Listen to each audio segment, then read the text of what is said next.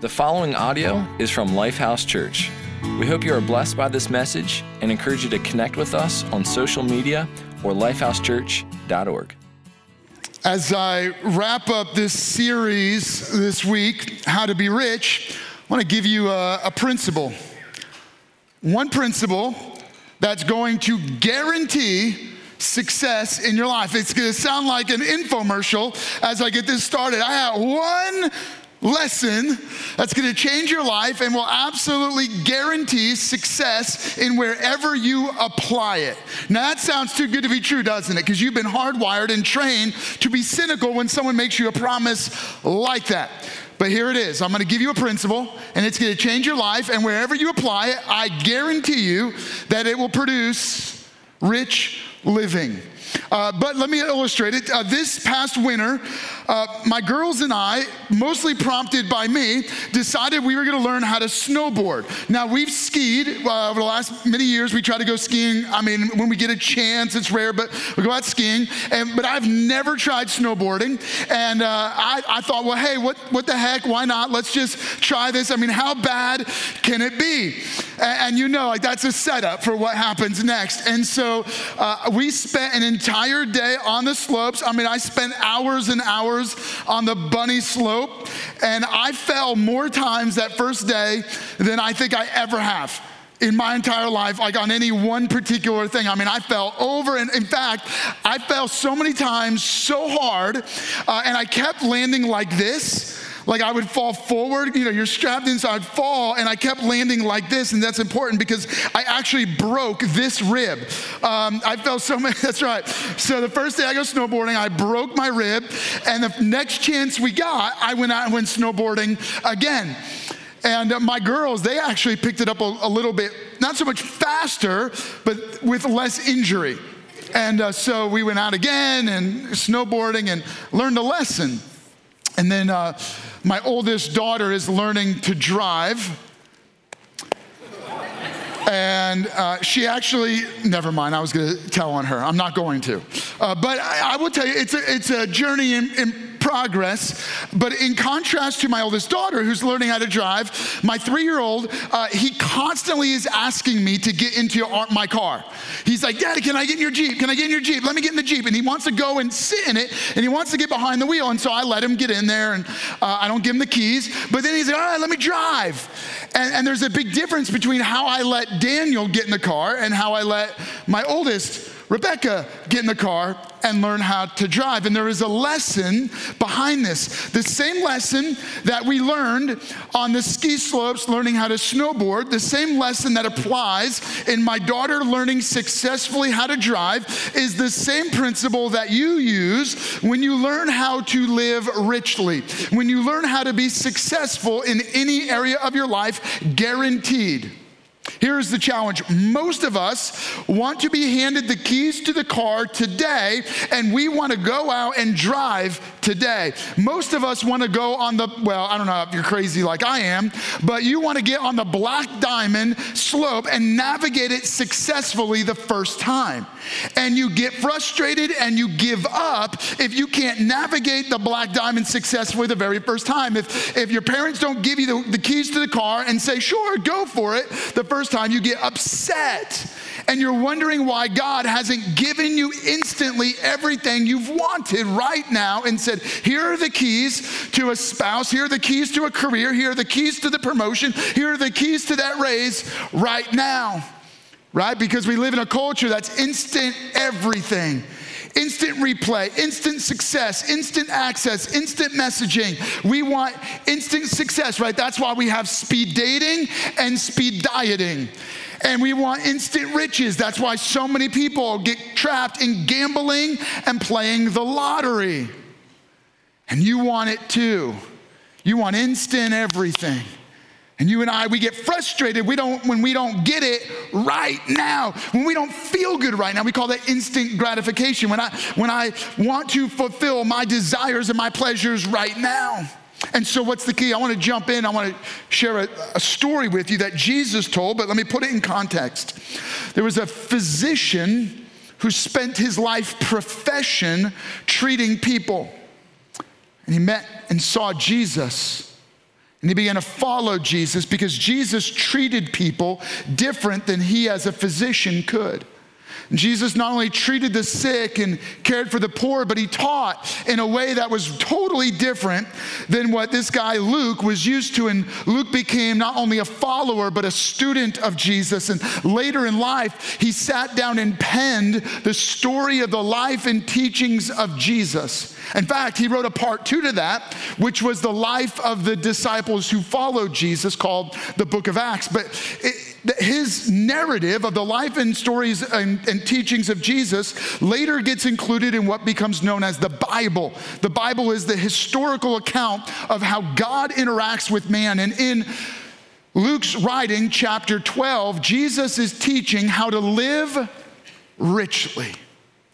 Not just to get rich, but how to do good as you get rich and how to be good at being rich in what matters most. And in this teaching, Jesus is writing and he or Jesus is speaking and Luke records it Jesus and he, he writes this, "Truly I tell you." This is Jesus speaking. Uh, he tells this story and he says, I will put him in charge of all his possessions. And so, uh, real quick, let me put it in context. Jesus is talking about this guy who, uh, he's talking about a master who puts his uh, who's getting ready to leave, and he, and he, gives his, his possessions, his resources to one of his servants to oversee. And he says this um, I tell you, he will put him in charge of all of his possessions, but suppose that servant says to himself, so he's referring to all of us thinking about what God has entrusted to you. And, and he thinks to himself, my master is taking a long time in coming. My master is going away. He's not watching. He's not paying attention to what I'm doing. And he then begins to beat the other servants. He begins to mistreat people, both men and women. And he begins to eat and drink and get drunk. And the Lord answered, Who then is this faithful and wise manager whom the master uh, puts in charge of his servants to give them their food and allowance at the proper time. It will be good for that servant whom the master finds doing so when he returns. And the master of that servant will come at a day when he does not expect him, and an hour he is not aware of. And so the key here is this Jesus is speaking about himself. He said, At some point, I'm going to go away, and I'm going to entrust to you what is precious. I'm going to give you time, talent, and treasure. And everything I entrust to you is precious. Now, what are you going to do with it? You're, you're, it's not yours to control. You are a servant, a manager. You're a steward of what's been entrusted to you. And he said, Some of you are going to live your lives thinking God's not watching, or you're thinking, I got all the time in the world. And some will get caught up in living for the moment in instant gratification. And he said, Those are going to go off and they're going to think, ah, I can do whatever I want. I can worry about living for God later. And so they get caught up in eating and drinking and getting drunk and kind of just enjoying themselves. But he said that the master will come at an hour when we don't expect, and it will be good for those that when the master returns, finds them living well living richly. And so, how do we get this right? This story is very similar to another teaching Jesus did, another parable. It's captured by another one of Jesus' followers who wrote out the gospel according to Matthew, meaning the good news of the life and teachings of Jesus from the eyewitness lens of a guy named Matthew. And Matthew records another teaching moment of Jesus where he says this, and it's a similar story. And so let me just focus in on that. So the story is this before I get in and read this passage, uh, Jesus tells a story about another master who's going away. And before he goes, he gives out talent. Now, when, when you think of talent, you think of the ability to sing or the ability, you know, the skills of becoming a lawyer. I don't know if you want that. Uh, no offense to lawyers. Uh, an accountant, somebody with uh, artistic ability, some with athletic ability. But in this context, it's very straightforward. A talent was a sum of money a really big sum of money, equivalent to, in modern terms, about $1.2 million. And so Jesus tells a story that the master was going away, this clearly very wealthy master, and to one servant he gives five talents, equivalent about $6 million. To another servant, he gave two talents, about 2.5 2.4, 2.5 million dollars. And to another servant, he gave one talent, right? About 1.2 million dollars. And the goal was here, this is mine. I'm trusting it to you. Invest it well. And then here is the story. After a long time, you get that? You kind of see the pattern in these two stories for a long time. They're going away, gives you plenty of time for you to kind of get busy and do what you want with your life. After a long time, the master of these servants returned and settled accounts with them. The man who had received the five bags of gold, the five talents, brought, the, brought with him another five. You gave me six million, here's $12 million. Woohoo! Look, if I could get that kind of a return on my investment, I would probably uh, feel very similar. The ma- master, he said, You entrusted me with five bags of gold with these five talents. See, I have gained five more. His master replied, very similar to how you would reply, how I would reply, Well done, good and faithful servant. You have been faithful with a few things. Huh? Gave him six million dollars. And he says, You have been faithful with a few little things. I will put you in charge of many things, or I will put you in charge of a ton or of a lot of things. Come and share in your master's happiness. The man with the two bags of gold also came. Master, he said, You're, You entrusted me with two bags, two talents. See, I have gained two more. You gave me 2.5 million. Here's 2.5 million and 2.5 million more. Here's $5 million. His master replied, Well done, good and faithful servant. There you go. There's a story, right? He, you have been faithful with a few things. I will put you in charge of many things. Come and share in your master's happiness. And tucked in this story, there's a lesson on how you can be successful in every area of your life, how you can succeed and live richly, how you can have a rich life and finish well. And here is the key listen carefully. There is a, a nugget, I mean, Jesus is doing the teaching, so we don't have to oversell this. He's teaching you and me how to live richly. And the principle under the surface is this I want to encourage you to write this down. Private roots precede public fruit.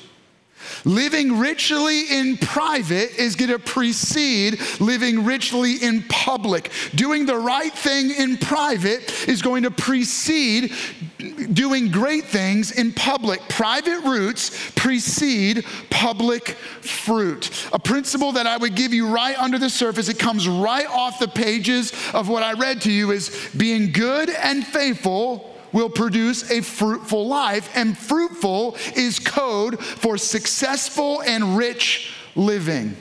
But we won't live richly.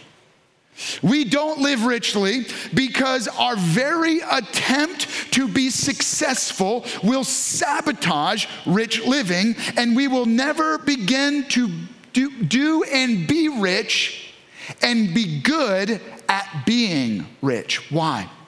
Because our very instinct will sabotage what it means to be truly successful. Our instinct drives us to be selfish and impatient. We want it right now. And we hurry up and we cut corners and we cheat to get what we want. We sabotage what it means to be truly successful because selfishness drives us to get what we can right now and to make ourselves feel rich. What sabotages us is a deep spiritual corruption called sin. At the core of what is driving every one of us is this thing called sin. Sin stirs desires like selfishness like self seeking pleasure. And it pushes us to do the very things that we think will make us feel rich and feel successful, but those very things are sabotaging us, sabotaging what is best, sabotaging what it means to be good at being rich in what matters most. Sin not only corrupts us, sin not only wrecks us by driving selfishness in our lives, sabotaging what is best, sin leads toward not only a life of ruin, but an eternity of ruin, where we face judgment forever as the consequence for being driven by a life of sin. But God was unwilling to leave us on a life course driven by sin. God loves you so much that He intervened in your story when you didn't even know you needed it. When you and I were being driven by sin, God stepped in between us and certain ruin to rescue us from ourselves and the sin that is sabotaging our lives. How? Jesus Christ not only came to teach great things and to live a great life and to be a good man and a good teacher. Jesus came as God in human form to take the very judgment you deserve and I deserve on himself. Jesus came to absorb our eternal judgment so that when he died on the cross, he died in our place, absorbing our judgment, absorbing our sin, our shame, our guilt, so that anyone who believes in Jesus by faith is forgiven of sin and given new life, a new beginning. When you believe in Jesus by faith, God's Spirit, which was separated from us because of sin, when we believe in Jesus by faith, God's Spirit comes and He enters into our spirit. He's not entering into your emotions or your mind, He's entering into your spirit. But when God's Spirit enters into your spirit, that invisible, eternal part of who you are, He begins to change you from the spirit out. He does begin to change your emotions. He does begin to change how you think. He does even begin to change every aspect of your life, your relationships, how you speak, how you interact with others. So here is the deal He begins to change what otherwise was sin driving us in selfishness toward what we thought was successful living but actually was sabotaging us. He changes us so that now His Spirit is guiding us toward what is what it means to live richly. And so now let's jump back in to that one principle. The, here it is. Here's the key, right? When Jesus is speaking in his story, he says that these two servants came to him. They said, "You entrusted us with 5 talents, you entrusted us with 2 talents, and we doubled your investment." Hey, if, if, anybody who invests money, anybody who's got a retirement account, anybody who's doing anything where you're hoping to get a return, if it doubled for you, you're pretty excited about that. I mean, if, if you were gone for a year and you, you haven't opened your, uh, your retirement account and now the whole thing has doubled, you're pretty excited. And here is what the master says to them Well done, good and faithful servant. And there's the key. In fact, can you all do me a favor? Uh, you're, you're watching at one of our campuses. You're joining us at our Wilson campus. You're joining us on Classic at Cinemas. I just want you to read this with me. Ready? Well done, good and faithful servant. He says that twice. Well done, good and faithful servant. And so the key here, I'm going to give you two, a couple complementary ideas that go hand in hand on how you, how private roots precede public fruit. The first one is this be good before doing good. He says, Well done, good and faithful servant. The first key here is to be good before doing good, which means it's more about character than production. It's more about who you are than what you're doing. So, being good is being a person of character. Doing good is doing the right thing. Now, let's talk about doing good. It means, am I doing the right thing regardless of the outcome? Am I willing to do the right works? Am I willing to do uh, act in a right way regardless of the results I get? Some of us, we grow frustrated and weary and we want to give up up because we're doing good things and we're being the right kind of person, but we get frustrated when we don't see the kind of results we want. Be good, which means grow deep character. Now, listen carefully. What God wants to do in your life is bigger than you can ever imagine. God wants to do more in and through your life than your character can sustain. What God wants to build on the foundation of your life is greater than your foundation can handle. And so God is withholding his best, his blessings of abundance and rich living on your life, because if he prospered your life, the success he would pour into you would destroy you. Did you catch that?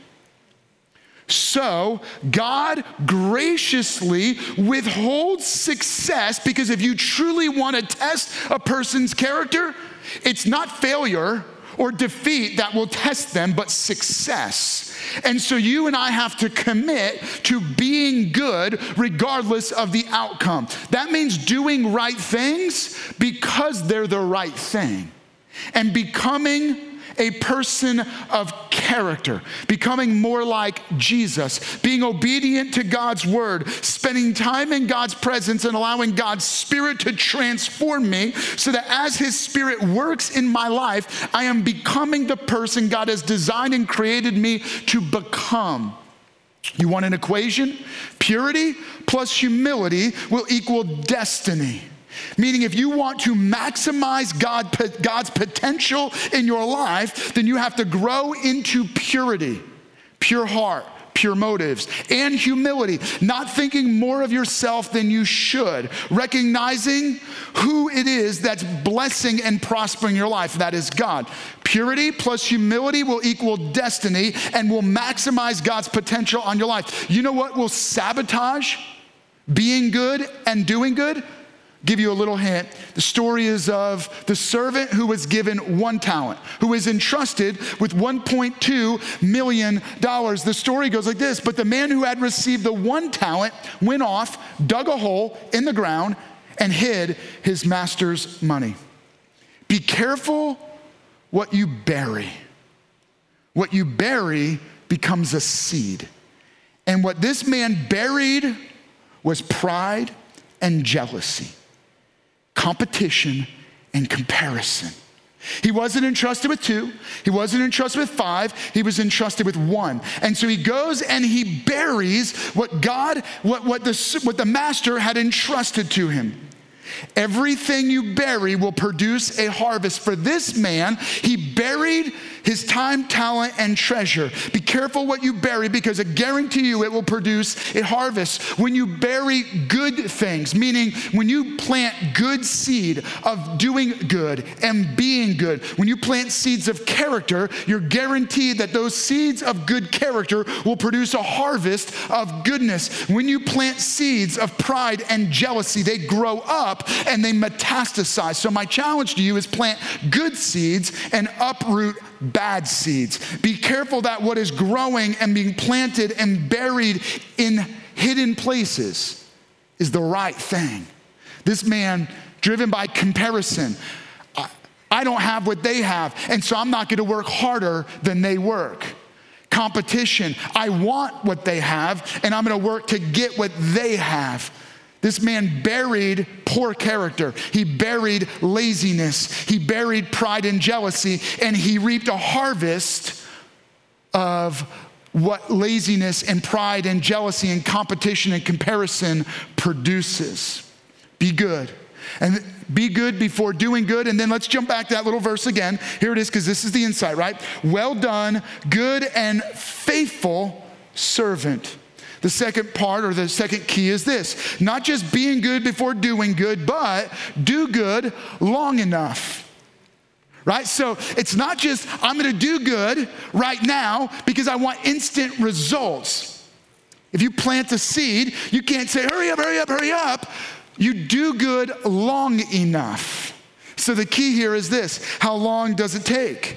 No, no, the question's not how long does it take? It's do good as long as it takes. Pray as long as it takes. Be faithful as long as it takes. Honor God as long as it takes. Meaning, keep going. Don't give up. Stay the course. Do the right things long enough. Be a person of character long enough. My challenge for you is this being faithful means I am willing to do the right thing and become the right kind of person, regardless of when or even if the results I want are produced. Look, I, I love, I, I enjoyed snowboarding, even though it cost me a broken rib. But there are some things in life that are more precious than snowboarding. And I don't care if they produce injury. I'm gonna work at them and work at them and work at them and work at them because they're the right things. And doing the right things, regardless of the outcome, is right.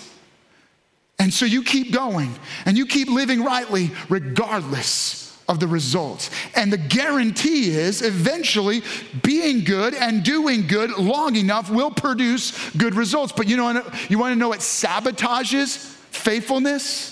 Check out the, this guy with the one talent. Here's what he says when the master comes. Then the man who had received one bag of gold, $1.2 million, came. Master, he said, I knew that you are a hard man, harvesting where you have not sown, and gathering where you have not scattered seed.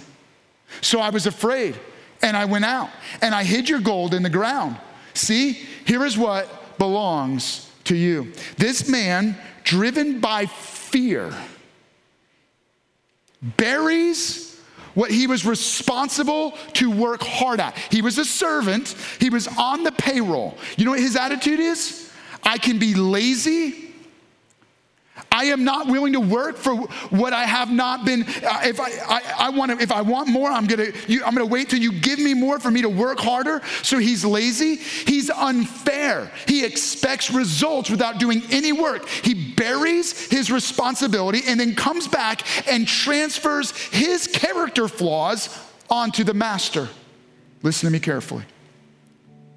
Don't let what's wrong in your life what's wrong around you, rob you of recognizing what is right with God. God is not using you, God will not abuse you. God is good and God is more than fair. Fair means you get what you deserve. But God not only doesn't give you what you deserve, judgment, He gives you more than you do deserve His grace, time, talent, treasure. God pours blessing and riches into our life. God is so good and so faithful. And so our responsibility is by faith to be faithful and not transfer our attitudes and our character flaws onto God, but trust God that He is good always. Now, here is the key. How does this story conclude? The master, this, Jesus is telling the story, and he says this to them You have been faithful with a few things, I will put you in charge of many things. Come and share in your master's happiness. This is how God wants to respond to each one of our lives. The key is this being good and faithful will make us fruitful. And fruitful is code, as I said, for rich living, for success. Being good and being faithful, doing the right things long enough will produce successful, rich living. Here is the deal if you're willing to do the right things and grow in character, becoming the right person, and you're willing for your faith to make you faithful, God will entrust you with much. The little, you don't know what the little moments God has already given you. You don't know what little moments matter a lot. Don't ignore those little seed moments. Don't ignore a conversation with a clerk at the check in the checkout line. Don't ignore the, a phone call with a receptionist or a person on the other line that, that you think is of little consequence. Little moments matter a lot in the economy of God. The reward for hard work is more work because we recognize that we are servants of God. My goal in this life is not to get rich so that I can relax, kick back, and live a lazy life. My goal is never to bury or hide my responsibilities in this lifetime, but to give my life to the maximum so that I can look ahead to the next life. I am not earning eternity, but I am being good and faithful so that my life matters for eternity. Here's how God works God entrusts extraordinary time, talent, and treasure into ordinary people so that He can do an extraordinary work. You wanna know why we should maximize our life impact? There's this other little verse tucked away in another gospel, the gospel according to John where he writes this in John chapter 15, verse 8. This is to my Father's glory, Jesus is saying, that you bear much fruit, showing yourselves to be my disciples. Jesus is saying, God's desire, it's God shows off in your life when your life produces the riches of God's love of God's faithfulness, of God's joy.